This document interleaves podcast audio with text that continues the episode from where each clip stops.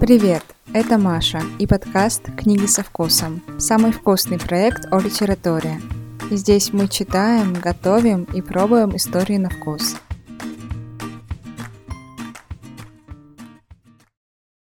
Всем привет! Хочу начать с важного объявления.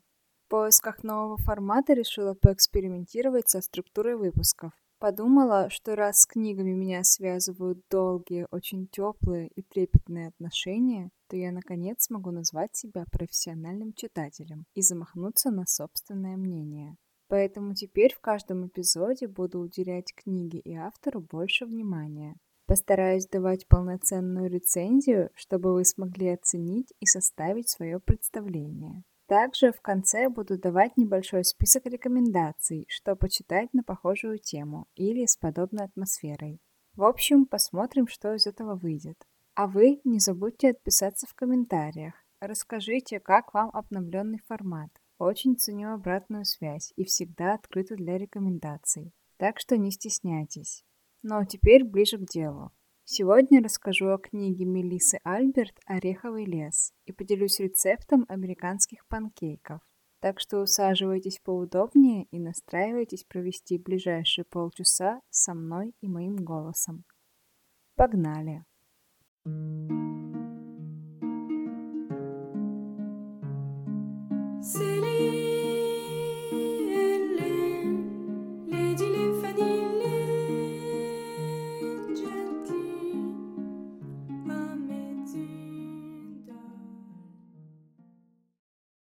Молодежная нуар-сказка «Ореховый лес» — это история о взрослении, поисках и обретении себя в духе английской готической прозы. Это дебютный роман американской писательницы Мелисы Альберт, который был опубликован в 2018 году. Он продержался 36 недель в списке бестселлеров «Нью-Йорк Таймс» и в 2018 же стал выбором читателей портала Goodreads – в номинации «Лучшее молодежное фэнтези». Два года спустя было опубликовано продолжение – роман под названием «Страна ночи». Это вторая книга автора, и она же на данный момент последняя, если не считать сборника сказок, который Мелиса сама написала как приложение для своей идеологии. Сказки были опубликованы отдельным изданием и вошли в цикл «Орехового леса». Кратко расскажу сюжет. Алисе 17. Всю свою жизнь она провела в разъездах, катаясь по Соединенным Штатам вместе с матерью Эллой. Бабушка Алисы – известная писательница Алтея Прозерпина, которая прославилась благодаря своей единственной книге сказок под названием «Истории сопредельных земель». Алиса с Алтеей ни разу не встречалась, а Элла запрещала дочери читать бабушкину книгу без объяснения причин. Девушка одержима идеей когда-нибудь увидеться с Алтеей, но внезапное известие о смерти бабушки рушит последние надежды. Вскоре после этого кто-то похищает Эллу. В поисках матери Алисе приходится снова отправляться в бега. Подсказки, оставленные похитителем, приводят ее в Ореховый лес, имение Алтеи. Здесь девушке предстоит столкнуться с тайнами прошлого своей семьи и заново переоткрыть себя.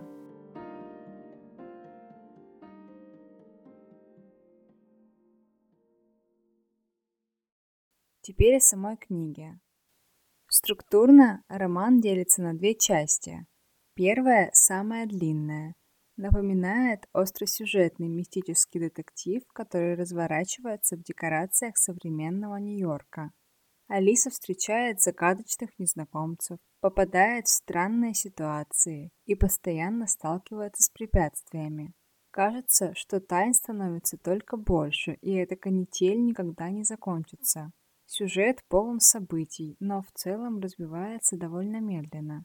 Такое затянутое вступление перед основной частью, где и разворачивается главная идея. Зато в это время прорисовывается образ героини, намечается ее характер и мотивация. Все это на фоне ее предыстории и подростковых проблем.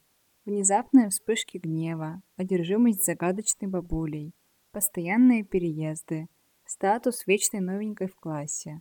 Отдельной темой в романе проступают отношения Эллы и Алисы. У них никого нет, кроме друг друга. Они вместе бегут от злой судьбы. И когда Элла пропадает, мир Алисы рушится, и она готова пойти на что угодно, только бы восстановить это равновесие. Я положила телефон на столик между нами, и при каждом взгляде на его немой черный экран мое сердце сжималось. Весь мир вращался вокруг отсутствия моей матери, как будто свет рикошетил от чего-то слишком темного, чтобы его осветить. Я видела свое отражение в дополнительной ложке, которую подала нам официантка. Мои глаза были черными провалами, полными страха.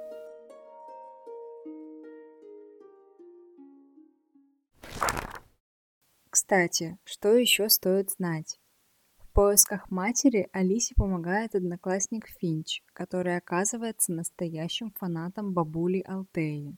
Он помнит все ее сказки наизусть и пересказывает их Алисе, пока они движутся по следу похитителя.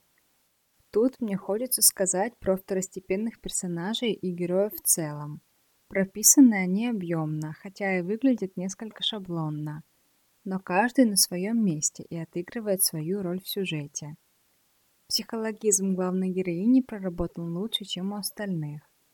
Эмоции того же самого Финча по сравнению с тем, что чувствует Алиса, кажутся какими-то плоскими. Но это можно объяснить тем, что история рассказывается от ее лица. Да и на фоне заурядности других образ Алисы прорисовывается ярче. Вообще, думаю, что это сделано специально, чтобы заострить внимание на ее переживаниях. И по мне, получилось удачно. Мы уставились друг на друга. Я и мужчина у дверей. И я видела, что он понял, что я его узнала. Когда наши взгляды встретились, я резко вспомнила то, что совершенно забыла. Тогда, 10 лет назад, его машина пахла, как рождественская елка. Когда мы остановились позавтракать, он заказал для меня не только блинчики, но и яичницу. На мне тогда была малиновая вельветовая курточка поверх полосатой футболки, обтягивающие штанишки и белые ковбойские сапожки с серебряными шпорами, которыми я страшно гордилась. Он рассказывал мне сказки. Некоторые я уже знала, а некоторые нет – я так никогда и не вспомнила их содержание, зато помнила ощущения от них. Такое же чувство возникает при чтении стихов, настоящих стихов, от которых встают дыбом волоски на шее, а в глазах закипают слезы.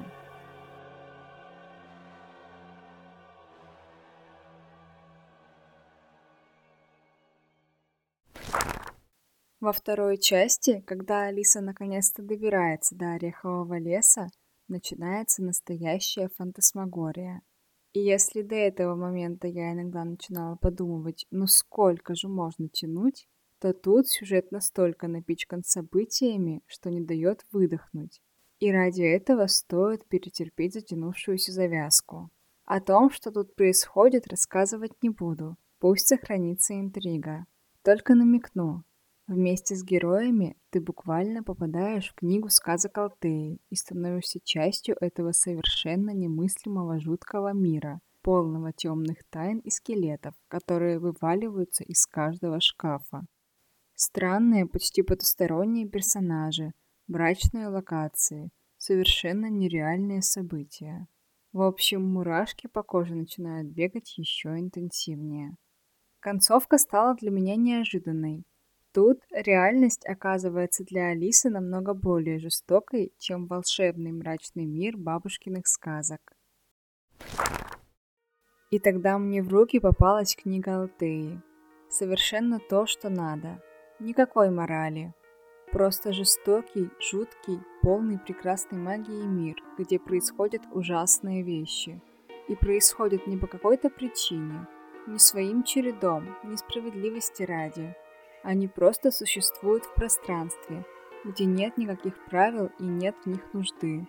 И в голосе автора, в голосе твоей бабушки, нет ни тени гребаной жалости. Она просто выступает как военный корреспондент, совершенно беспристрастно.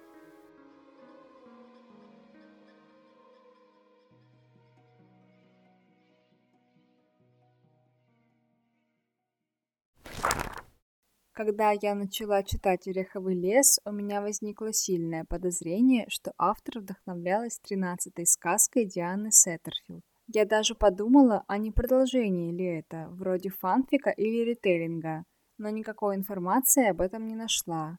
И все же параллели считываются очень четко. Готический особняк, затерянный в лесной глуши, его хозяйка – загадочная знаменитая писательница в преклонном возрасте, которая купила его как раз после загадочного пожара. В дом она никого не пускает и ревностно хранит свои тайны. Книга, которая ее прославила – книга сказок, которых, кстати, 12. Видимо, тринадцатая тоже предполагается. И странные события, в которых участвуют рыжие люди, подозрительно напоминающие героев Дианы Сеттерфилд. В общем, если вы читали тринадцатую сказку, то поймете, о чем я тут говорю. Кстати, сама Мелисса Альберт, по ее словам, при написании романа вдохновлялась готической прозой Дафны Дюмарье и сестер Бронте. Атмосфера мистического английского поместья тут действительно передана неплохо, но, на мой взгляд, чтобы встать рядом с великой классикой, роману не хватает свежей идеи. Резюмирую. Неплохой образец современной Янг Эдлд прозы в жанре фэнтези, но по мне до звания призванного бестселлера немного не дотянул. Впрочем, скоротать пару вечеров он вполне сгодится. Если вам нравятся книги с подобным готическим антуражем, то «Ореховый лес», возможно, придется по душе. Теперь, чтобы не нарушать логику, перейду к рекомендациям.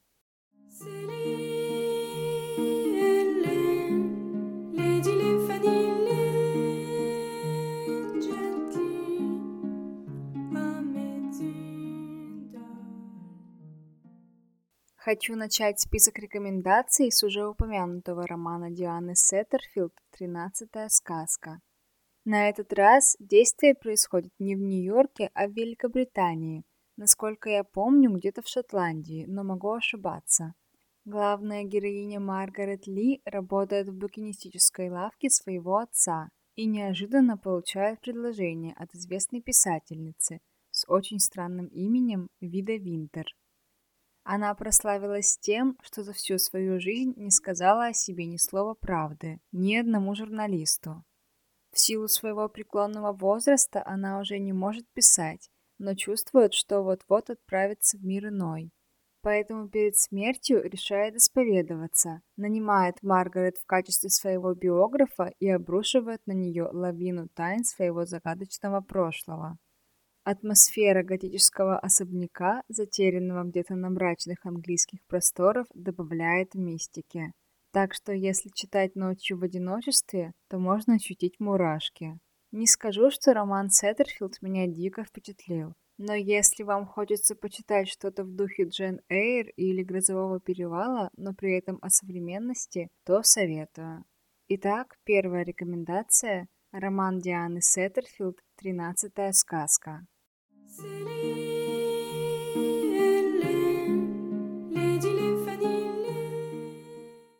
В качестве второй рекомендации я выбрала роман Дафны Дюмарье «Ребекка». Это уже совсем не Янка Далт, но книга меня впечатлила намного больше. Тут уже точно прослеживается продолжение традиций английской готической прозы. Диккенса и сестер Бронте. Да и сам роман по сюжету напоминает Джен Эйр, но от этого его никак нельзя назвать вторичным. Действие снова происходит в Англии, в поместье Мендерли. Максимилиан де Уинтер – богатый аристократ, который совсем недавно потерял жену.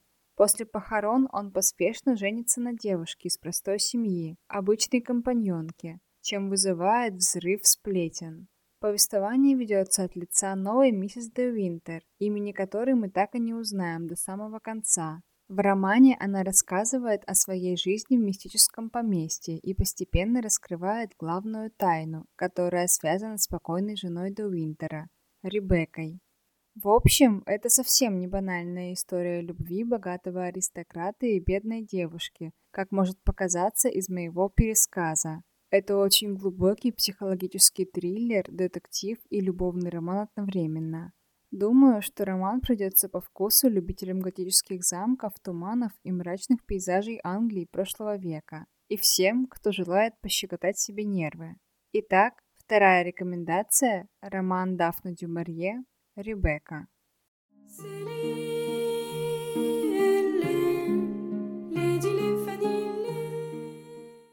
Прежде чем перейти ко второй части этого эпизода и поговорить о еде, хочу сначала поделиться подарками от моего любимого Литрес.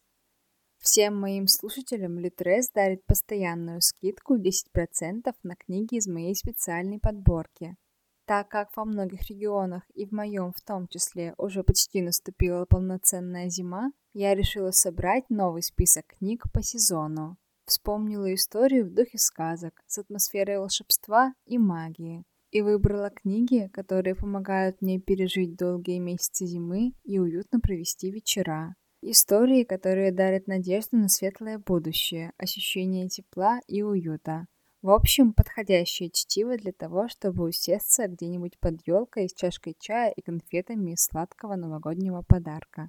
Не забудьте заглянуть в подборку, и может там вы найдете что-то подходящее под настроение.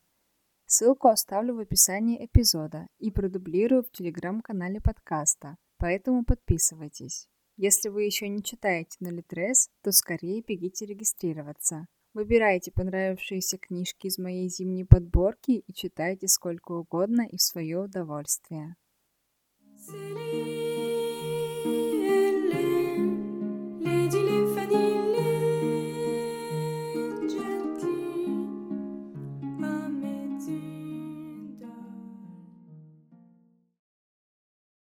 Если описать книгу в плане еды одним предложением и назвать в духе моего подкаста, то я бы сказала так. Роман со вкусом нью-йоркских забегаловок. Тут часто упоминается всевозможный фастфуд и блюда из меню обычного кафе. Сэндвичи с солеными огурчиками, блинчики с джемом, пончики, кофе и прочее. И в то же время на контрасте встречаются какие-то изысканные блюда из модных ресторанов для богачей. Например, устричные крекеры, трюфельные фрикадельки, ролл с лобстером или загадочный еврейский кнейдлах, который оказался куриным бульоном с клетками из мацы. Я решила остановиться на блинчиках. Пусть в блюде нет ничего оригинального, но оно играет в романе символическую ценность. Объясню почему. Приготовьтесь, сейчас будет небольшой спойлер. В детстве главную героиню Алису похищает загадочный мужчина, пообещавший отвезти ее к бабушке Алтеи в Ореховый лес. Ничего плохого в поездке он ей не делает, а только кормит блинчиками в кафе и рассказывает удивительные сказки. Конечно, мужчину быстро нашли и вернули Алису перепуганной Элли, но это событие сыграло важную роль в жизни героини. В воспоминаниях Алисы похищение не было чем-то жутким. Наоборот, она с детским восторгом вспоминает забавного незнакомца, который кормил ее историями и угощал блинами. В дальнейшем Алиса вспоминает о блинчиках всякий раз, когда отчаянно пытается разобраться в прошлом. В конце концов мы оказались в ресторанчике на 79-й улице. В недешевом местечке, где даже порция супа кнейдлах стоит 12 баксов. Именно кнейдлах и заказал Финч – а к нему клубный сэндвич с добавочными огурчиками.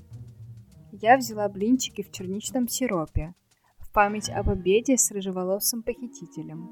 Однако они быстро остыли у меня на тарелке, и вызвать в себе какие-нибудь глубоко спрятанные воспоминания не получилось.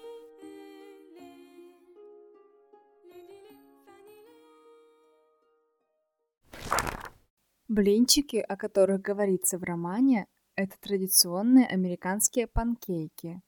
Нечто среднее между привычными для нас блинами и оладушками. По форме и размеру они больше похожи на блины, а по толщине и пышности – на оладьи. Их происхождение точно неизвестно, но по одной из версий рецепт был привезен в Америку из Старого Света шотландскими эмигрантами. Панкейки готовят на основе молока и на сухой сковороде. Они должны быть толстыми, примерно полсантиметра, и пышными. В тесто добавляется растопленное сливочное масло. Именно оно придает блинчикам такую нежную текстуру. Традиционно панкейки подают с кленовым сиропом, джемом или сливочным маслом. Но сейчас в выборе начинок никто не ограничивается. Ягоды, фрукты, шоколад, мед, взбитые сливки, сиропы, сладкие соусы и прочее. Вариантов множество. Предлагаю классический рецепт американских панкейков. А с чем их подавать, решайте сами. Американские панкейки. Ингредиенты. 140 граммов муки, 200 миллилитров молока, одно яйцо, 1 чайная ложка разрыхлителя для теста, 40 граммов сливочного масла, 50 граммов сахара, щепотка соли. Приготовление. Яйца взбить с сахаром и солью до появления пышной пены. Добавить молоко, хорошо взбить венчиком. Муку смешать с разрыхлителем в отдельной миске и вмешать в жидкую смесь. Размешивать венчиком до однородной массы без комочков. Растопить сливочное масло, добавить в тесто и еще раз хорошо перемешать. Должно получиться довольно густое тесто. Если перевернуть ложку, оно скорее будет падать комками, чем стекать с нее. Выпекать блинчики по одному на разогретой сухой сковороде. Как только на поверхности появятся пузырьки, перевернуть оладушек и жарить еще секунд 20. Подавать готовые панкейки с джемом, кленовым сиропом, ягодами, фруктами или любыми другими добавками. Сложно отказаться от блинчиков, в какой бы форме они ни были. Особенно с разными соусами, джемами, сиропами и прочими вкусностями. Готовить их очень просто, быстро и вкусно. В общем, пеките, экспериментируйте с начинками и не думайте о калориях. Вдруг вам внезапно выпадет приключение. Тогда силы точно понадобятся. На сегодня на этом все. Спасибо, что дослушали эпизод до конца. Все ссылки, рецепты и рекомендации оставлю в описании и продублирую в телеграм-канале. Загляните на Boosty, и если вам нравится мой подкаст, там вы сможете поддержать выход новых эпизодов и проспонсировать еду и книги. Не забудьте поставить оценки, напишите небольшой отзыв и расскажите, как вам новый формат. Так мы вместе сделаем наши литературные встречи еще интереснее. В следующий раз мы услышимся уже зимой, 11 декабря. Следите за новостями в Телеграме и ждите спойлеров. До встречи. Пока.